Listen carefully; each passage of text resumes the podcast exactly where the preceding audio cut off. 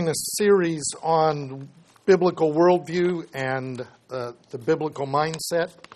And uh, we've gotten to the part where we're talking about content. I've talked about faith, hope, and love, talked about uh, uh prayer in the context of that. Uh, last week I mentioned the, uh, talked about the issue of lordship. And I want to follow up with that to, today. Um, so let me give you just a brief synopsis of last week so you have that. Lordship is the place of authority uh, and judgment. A person who is Lord, uh, using this uh, term uh, that comes from the root kurios, so Lord, or Lord, or Adonai in the Hebrew, that word is the idea of one who has authority to both give commands, but he also has the ability to make judgment or to judge and punish and reward those who obey. The basis of lordship, as I said last week, is creation and redemption. God is creator and he is redeemer and therefore can command us and make judgment on us. Now, God has placed all authority in heaven and on earth in Jesus. That's Matthew 28. I uh, reminded you that, that there's one exception to that. Uh, God the Father himself is not subject to Jesus, but all other things are. Now, why did he put uh, all authority in him? Uh, the basis of that is creation and redemption. The Lord God has created and redeemed his creation through his Messiah, and he has declared him to be Lord by resurrection from the dead. So, our confession, Jesus is Lord, based on faith in his resurrection, acknowledges this, and that faith brings us to salvation. But if Jesus is Lord, he is able to command us and judge us. Those who confess him as Lord are confessing that they will obey him. And if they do not, they will suffer. Uh, that's the idea of his um, statement in Luke 6 Why do you call me Lord and not do the things that I say? So, lordship is obedience, it's not words and it has implication in this world and in the next, the kingdom to come. So that picks us up. Now, the passage that was just read is part of a passage I alluded to last week.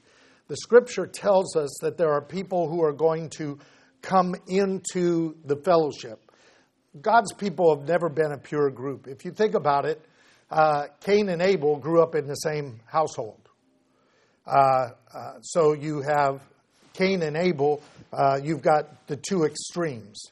Uh, Seth also in that house, who becomes uh, the line of faithful. So, so the Israel was always filled with those who obeyed God and didn't obey. If you know anything about church history, it can sometimes make Israel's rebellion look like a picnic. Uh, the church has not been an improvement on the people of God, it's just been an extension uh, from Jewish sinners to Gentile sinners who struggle with this issue of lordship. And the scripture tells us that the enemy will sow tares among the wheat, that there will be false prophets, there will be wolves in sheep's clothing. Here, the, uh, Peter tells us that there will be those who sneak in uh, by subterfuge. They, they really are condemned people, but they'll give the appearance of being believers. And they, uh, the last verse there, they despise authority. The word there should be translated lordship. They despise lordship. So I want you to look at 2 Peter chapter 2. I want to look at uh, that passage starting where uh, the reading just left off. Verse 9 says, The Lord knows uh, how to rescue the godly from temptation and keep the unrighteous under punishment for the day of judgment especially those who indulge the flesh in its corrupt desires and despise lordship. What we have is we have people within the body of the Messiah who live their own life the way they want to live it, or as much of that as they can, trying to stay what they think on the side of grace with God. We'll talk about that in a minute but they are really uh, rejecting the lordship of Christ because disobedience is saying to Jesus, I don't care, I'm going to do my own thing, you have to forgive me. Now, you know, parents, what you would say if your kid said, I'm not going to obey you. I'm going to do whatever I want, and you have to forgive me. You would say, Of course, and I forgive you, right? Neither does God. I know it's preached that way, but it isn't true. Okay? So, Peter is telling us that there are people who live by their own desires, their own lust, their own flesh, and they despise lordship. They don't like the commandments of God. They cramp their style. They're not, they're not good. They're not what they want. It, it's kind of a bummer. And so these people pretend to be believers, but in fact are not believers. He says that they are especially those who indulge the flesh and corrupt uh, desires and despise lordship. They are daring, they are self willed, they do not tremble when they uh, revile angelic majesties. Talked about this before. Uh, every once in a while, I get some student on campus who's wearing a t shirt that says, Satan sucks. And they think they're being spiritual. Uh, you, you do not speak in a derogatory manner even to Satan. He has a place of authority over us. He is in rebellion, but you don't bring railing accusations. You remember, and Jude talks about this, when Moses and Michael, when Michael and Satan were arguing over the body of Moses, Satan is in his fallen condition. Michael, who's an archangel less than the cherub, the anointed cherub that Satan is, doesn't bring a railing accusation against him. He simply says, The Lord rebuke you. We are to resist the devil, but we are not to be haughty. The, the biblical uh, notion is a humble attitude towards those who are in authority. You remember Paul. Paul was struck by the high priest, and he told him off. And they said, You're going to talk that way to the high priest? And Paul says, I'm sorry. I didn't know he was the high priest. He wasn't obviously wearing the robe. He said, uh, For it is written, You shall not speak, speak evil of the uh, uh, leaders of your, your country. So you stay in uh, your position even when the other person is not. Uh, that humility shows that you really reverence the ultimate authority, which is God, who will deal with that person. I always told our kids uh, if the babysitter tells you to do something, you do it, and if they're wrong, I'm going to get them. Okay? So that's this notion. But a self willed, arrogant person who says, I'm a child of God, I can just say whatever I want, that kind of raising of, of spoiled spiritual brats is becoming a major problem in the church. He says, Whereas angels who are greater in might and power do not bring reviling judgment against them before the Lord. Even the angels who are in a higher position don't accuse us that way uh, before the Lord.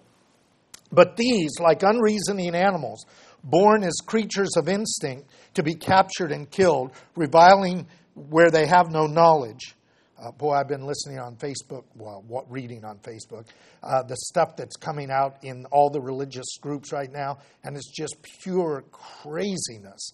But it's said with such arrogance, uh, as if these people are authorities. Uh, and so he says, um, they have no knowledge, will in the destruction of those creatures also be destroyed. So these people are acting like animals. They just go with, if they're hungry, they eat. If they're thirsty, they drink. There's no command system that governs their life.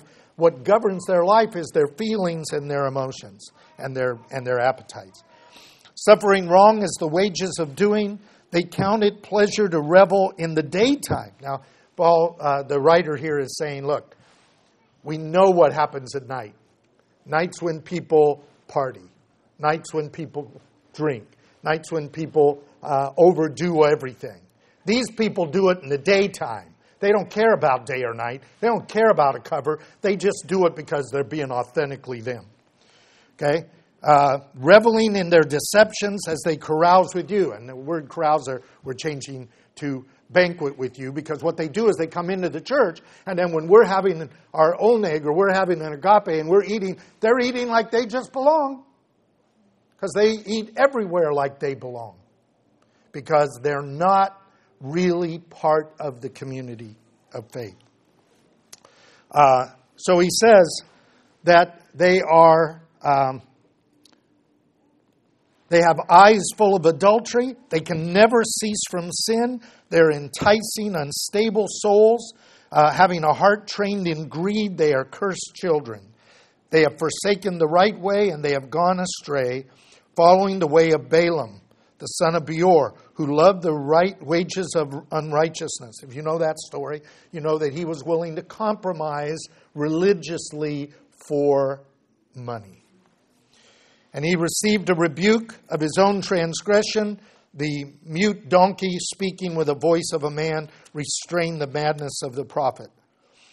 They, it's amazing what they are, uh, what these people are, and you find them all over the church. And people think they're Christians with high self-esteem, and they're not.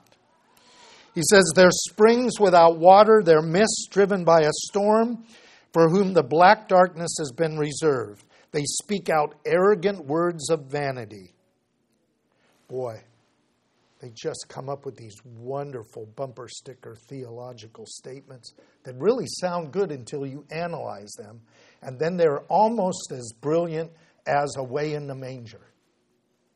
Have you ever listened to the words of Away in the Manger? The second verse? Because you're away in the manger, it's about the baby Jesus, right? Second verse. The cattle are lowing, the poor baby wakes. But little Lord Jesus, no crying he makes. I love thee, Lord Jesus, look down from the sky and stay by my cradle till morning is nigh. Now that's a nonsense song. It doesn't matter, it's a lullaby. You can sing anything to a child, they don't know the words. So these people teach this kind of nonsense and people love it because they're babes in Christ. And they are, they are damaging the babies who come to faith because they teach them this rhyming, diming nonsense that's theologically unsound and feeds the flesh and feeds their appetites. So he says they speak out arrogant words of vanity, they entice by fleshly desires and by sensuality those who have barely escaped from the ones who live in error. So we've got the ones who are new believers, they've just come out of the world. Their, their lives are almost identical to the world. And this group says, We're going to tell you about Jesus here. And Jesus is going to help you with this so you can stay as close to this as you want and still be a believer and go to heaven. And it's just not true. The entire chapter is condemning these people. So he says, promising them freedom while they themselves are slaves of corruption. So they are a facade of faith. They talk and their appearance is there, but they're not real substance. They're filled with vain talk. They claim freedom, but they're not really free. Now, let me talk to you about freedom here for a second. Romans chapter 6. Got to get that out of that verse because you say, well, that's a pretty negative verse. Let's, let's listen to Paul. Paul's a nice guy. Romans chapter 6.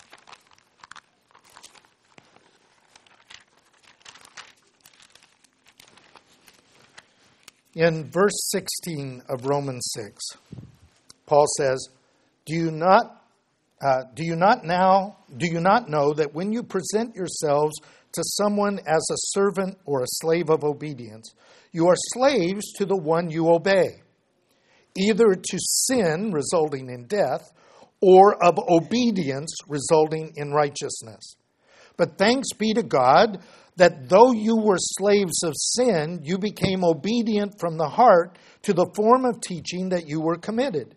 And having been freed from sin, you became a slave of righteousness. Just can't help myself. I keep doing the right thing.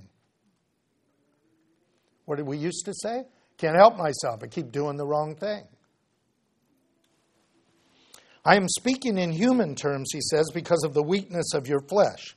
For just as you once presented your members as slaves to impurity and to lawlessness, resulting in further lawlessness, so now present your members as slaves to righteousness, resulting in sanctification. In the same way that you used to follow those passions and get yourself into trouble, you say, I can't believe I keep doing that, and then I get myself there. You should now be following the Lord in His ways towards sanctification, separation from, from that world. You're going to be a servant of one of two things. You're going to be a servant of your desires, or you're going to be a servant of God. Servant of your desires, you'll think, What do I want? What do I think? What do I feel? I'm doing it. Or you'll say, What does God want? What does God say? What does God command? I'll do that. And as you walk in that way, you will begin to be motivated by the Spirit to continue in that way if the Spirit is truly in you. Now, if we go back to 2 Peter, just for a second, um, he says to us,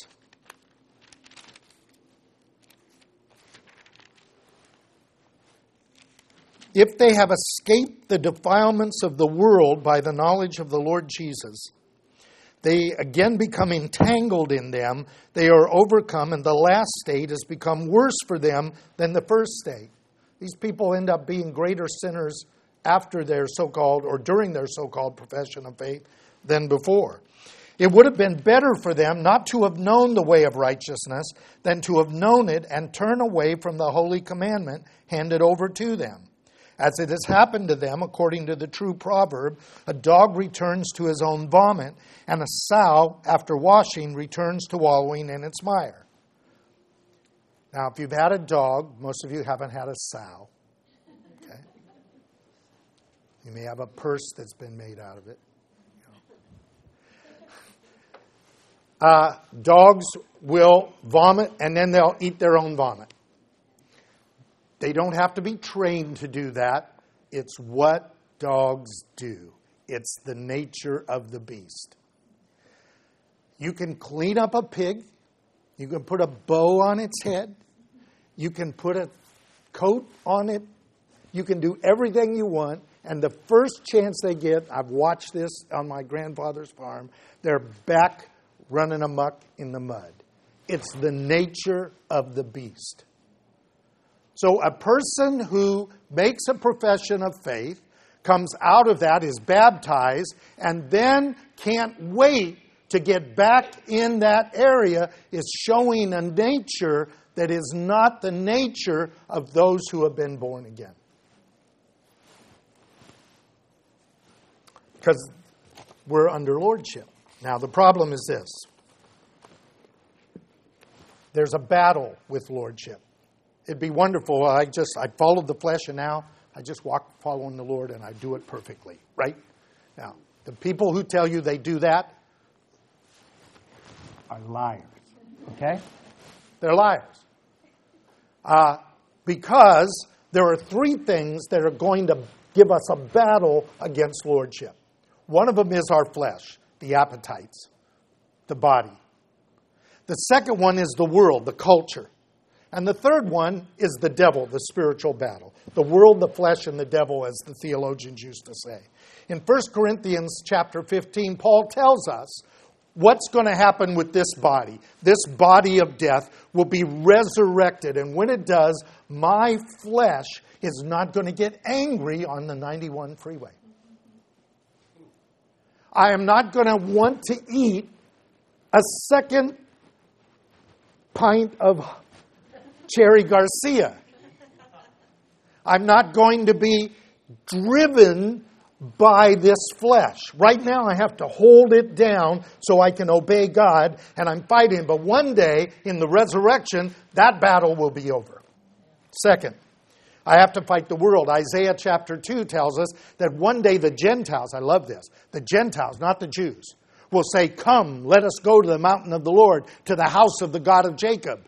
And he will teach us his ways, and the law will go forth from Jerusalem, and the law from Zion. It, it doesn't say that to the Jews, it says that to us. One of these days we'll be included in that process, and the culture and the framework of, of all around us will be the, the scriptures. And it'll be, it'll be wonderful. Okay? And Revelation 20 tells us at that same time, this one that has rattled the world from the time of Adam and Eve, the one that the world has feared, who is called Satan and the devil and the dragon, when God is ready, one little angel I don't know if he's little, just says an angel. One angel will come and grab him, put a chain on him, and lock him up. Now, think about it. In the kingdom, we'll have resurrected bodies. We won't be fighting the battle of the flesh. We'll have uh, a culture that is permeated with the Word of God, and we won't have the battle of the world. And we won't be dealing with spiritual problems because he'll be locked up. That'll be fantastic. Now, that's the good news. The bad news is that isn't going to happen this week. This week, we're going to battle the world and the flesh and the devil. So I want to talk to you about how you do that. Because if you're really a believer, you're going to do that. And if you're not a believer, you're not going to care about what I'm about to say. So let's look at that. Galatians chapter 5. The first battle is the battle of the flesh, because that's the one closest to us. You notice that? I have met the enemy, and it is me. Paul talks about this. What I want to do, I can't do. What I want, I don't want to do, I end up doing. What, you know, there's a sin inside me that that's driving me crazy, right? So he talks about that in Galatians chapter 5, verse 16. He says, Now I say, walk by the Spirit, and you will not carry out the desires of the flesh. For the flesh sets its desire against the spirit, and the spirit against the flesh, and these are in opposite directions to each other, so that you cannot do what you please. If you are led by the spirit, you are not under the law. Now, just in case you don't know what the flesh is, he gives us a little list. Here are the deeds of the flesh fornication, impurity, sensuality, idolatry, sorcery, enmity, strife, jealousy, outbursts of anger, disputes, dissensions, factions, envyings, drunkenness, carousings, and things like that. Which I forewarned you that those who practice, those who this is a regular part of their life, will not inherit the kingdom of God. Done. Oh, but I said the magic words. Nothing here about magic words. Now, notice it says practice. It doesn't say that people who have done this can't go to heaven. But people who this is a lifestyle, this is a regular practice, are lying when they say they're believers. But the fruit of the Spirit is love, joy, peace, patience, kindness, goodness, faithfulness, gentleness, self control. There's no law against those. If we live by the Spirit, we become alive by the Spirit, let us also walk by the Spirit. Let us not become boastful, challenging one another and envying one another, which is what we end up doing. Now, I want you to catch this because there's a danger here. If you walk after the Spirit, well, how do I know I'm walking after the Spirit? Okay? There are two options. One option is the standard Christian message You'll just know. He'll put it in your heart, He'll put it in your mind. He'll put it in your heart, He'll put it in your mind, He'll put it in your circumstances. You'll feel it. He's, he changed my heart. He turned my want to into another want to. I love all those platitudes, but they're nonsense. Okay? The old man's going to rise up in the morning and say, I don't want to do it God's way. right? And you have to say, down, boy. we're going this direction. Following the Spirit means that you're not under the law. What does that mean? Well, it means I'm under grace. No, it doesn't. It means you're not under the condemnation of the law. So, if I am going this way and there's a stop sign, what am I supposed to do? Stop. What if I don't know the signs? Or I can't read the sign. I once was driving through Tijuana. Only time I ever drove in Tijuana. I was asked to go down and pick up a car and bring it back. I didn't know why, but it, I shouldn't have done it. Uh, it wasn't drugs. Uh, and uh, I went right through an intersection because uh, I didn't see a stop sign. Now, there was a sign that said alto, but I'm a tenor baritone, you know. So I just went right through. And I could have been pulled over. I would have been illegal, right? At that point. I would have broken the law. I would have been under the law. Now, what if somebody would have said, I understand you don't know the language. I understand you don't know all the rules. So here's what I'm going to do you follow me, and I'll make sure you don't violate. So, what would that person have done when they got to the intersection? They would have stopped, and I would have stopped, right? So, a person who's following the Spirit of God is not breaking the commandments. If they're breaking the commandments, they're not following the Spirit of God, they're following their flesh. And you make it worse when you say, Well, God led me to do that. God led me to break the commandment. Now you're making God the author of your sin. Okay? So it's a very simple thing. The Spirit of God will lead us in obedience to the commandments, and we will not be under the condemnation of the law. And we will then start traveling towards the fruit of the Spirit, because that's what's manifest there. So, we follow the Spirit, not the flesh. The Spirit's not emotions or circumstances. The Spirit leads consistent with the commandments. If He's leading you, you will not sin and break the commandments. Uh, I have one example that it works for me. I don't know if it'll work for you. Uh, when a captain of a ship comes into a harbor, a pilot gets on the ship. The pilot knows the way much better than the captain. And the pilot drives that ship so that the ship will be safe. And the captain will follow the leading of that pilot when he tells his commands to his, to his crew.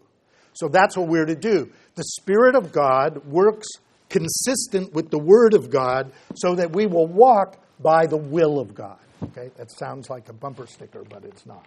Okay? That was my brief moment of Baptist uh, platitudes.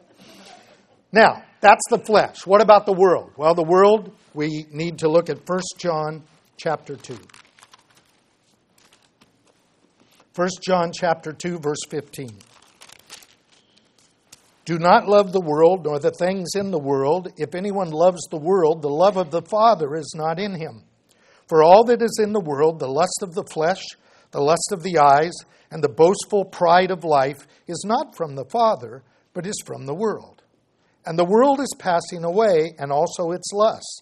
But the one who does the will of, the, of God uh, lives forever. Children, it is the last hour. Just as you have heard that Antichrist is coming, even now there are many Antichrists that have appeared.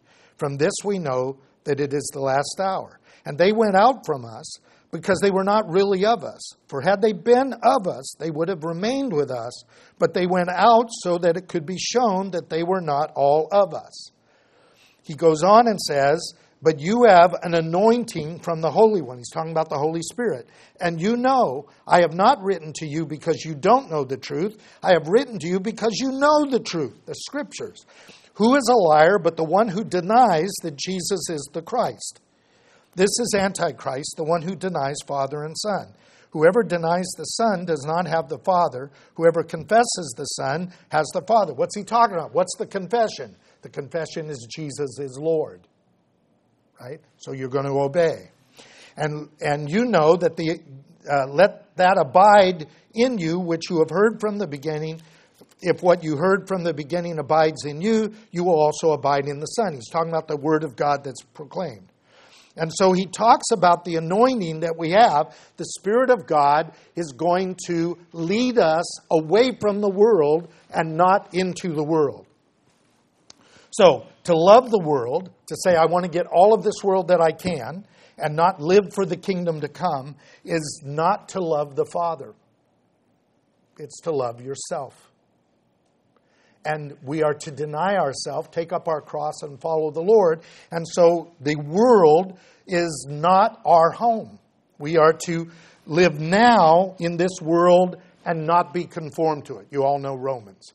Be not conformed to this world, but be transformed by the renewing of your mind. This culture, American culture, is one of the most indulging cultures on earth. It is interested in one thing and one thing only the indulging of the self through the flesh by pleasure, for fame, for money, for glory, for everything except God. And what we are being fed is a way to have all of that and God too under the guise that it's a Christian nation. And it simply isn't. To love this world is to reject the love of the Father. And this culture, especially ours, feeds our lusts of the flesh and our pride of life. And we must not be conformed to it, but know the truth by the Spirit, so that we are illuminated in the world, not using our feelings and our thoughts to interpret the Word of God. Now, I've talked about the flesh and I've talked about the world. There's one more. That one's found in Ephesians chapter 6.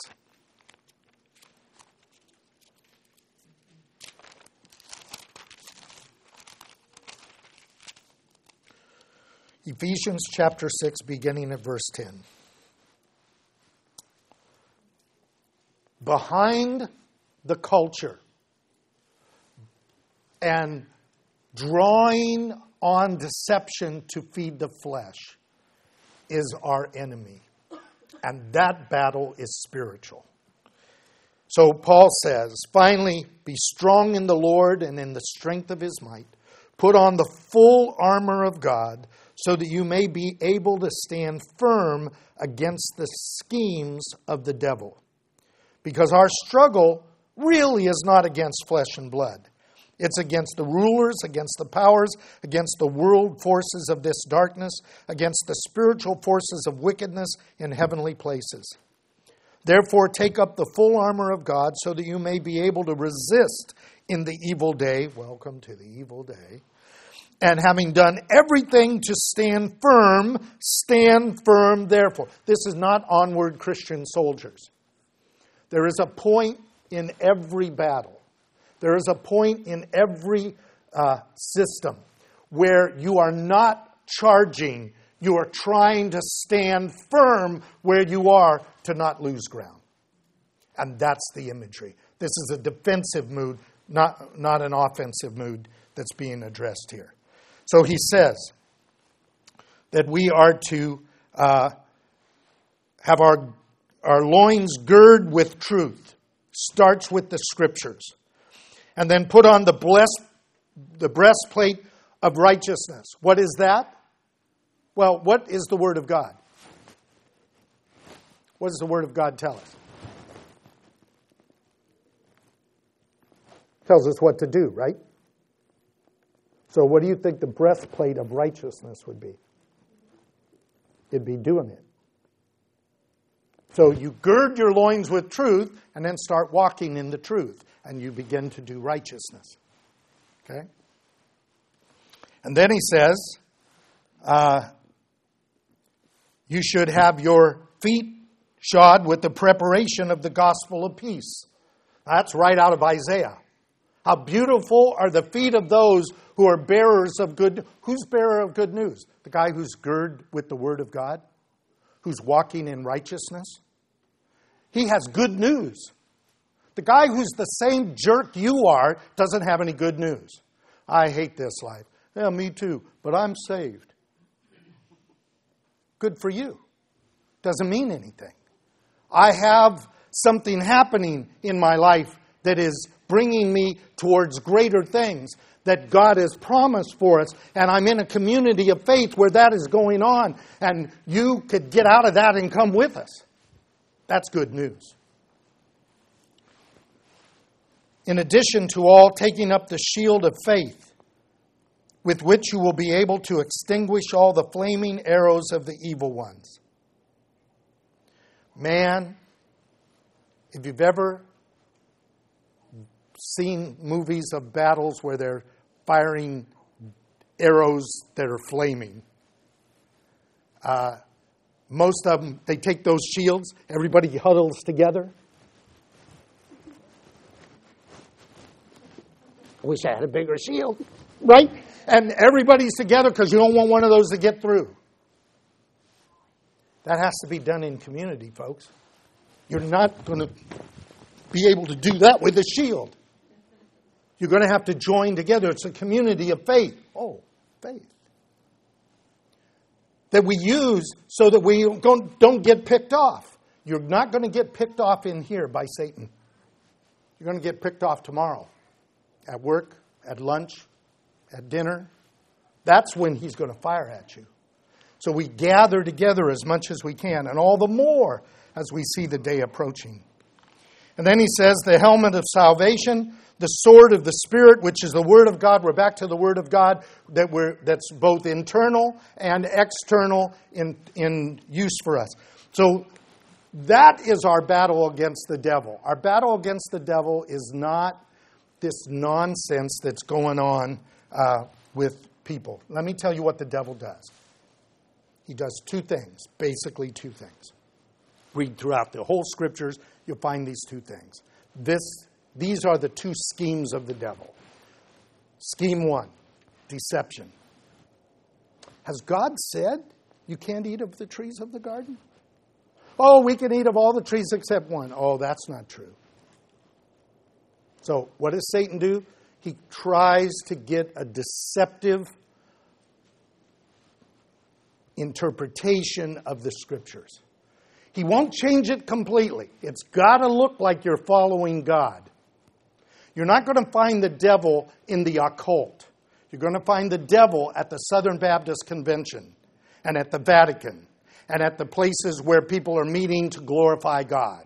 That's where he's going to be. He's got to get just one person to see it different and start the stampede. No, I think it's this way. Yeah, I think it's this way. That sounds good to me because we pool our ignorance.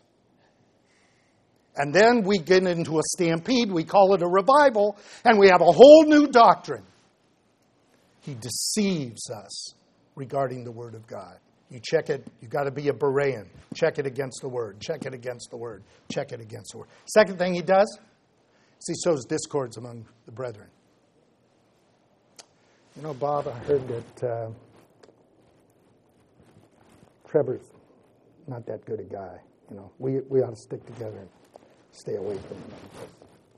You know, get those little girls. Yeah, yeah. That's what he does. He sows discord among the brethren. Boy, this time of year, I'm hearing all kinds of people who are preaching how righteous their group is and how ungodly everybody else's group is. They're, so, they're dividing the body of Christ. My brother may have a wrong doctrine. He is my brother. My brother may be not practicing everything exactly the way he should. Clearly, he's my brother because I don't. But I'm trying to, and he's trying to, and we'll get there because our God is able to make us get there. So we've got to watch out for, for two things being deceived and then the arrogance of deception that separates us from our brother. And that's what Satan does. Remember Jesus? I'm going to be killed by the chief priests. Peter comes along. Oh, Lord, that won't happen to you. Get behind me, Satan. You don't care about the things of God, dividing the brethren. That's, that's what he does. So, the spiritual battle is not the nonsense of many of these teachers. The devil has two major schemes deception and sowing discord among the brethren. He uses his ministers to give the appearance of truth, but they will ultimately indulge in the flesh, and he connects the world to the believers so that they become ensnared. He keeps the differences among us as proof that the other person is not of God. Where Paul says there have to be differences among you, that those of you who are approved may be known. So let me tell you what Paul's talking about. It is the person who can walk with fellow Catholics and fellow Pentecostals and fellow Eastern Orthodox and knows where we are agreed in truth and where we differ in trivia. And the other guy would go, No, I'm going to stay pure. That's the divider of the body. In Corinthians, I'm of Paul, I'm of Apollos, I'm of Cephas. The worst of them were, I'm of Christ. That's the most arrogant of all. We have to watch out for those. What it does is it keeps us from loving one another. And what's the sign of our discipleship? By this, all men will know that you are my disciples, if you have love one for another. Okay? Don't have to have doctrinal agreement. I have to have love for those who name the name of Christ and are struggling against the world, the flesh, and the devil towards the kingdom of God. Now, this is what Jesus was talking about. I'm down to my last verse Matthew chapter 5, verse 13.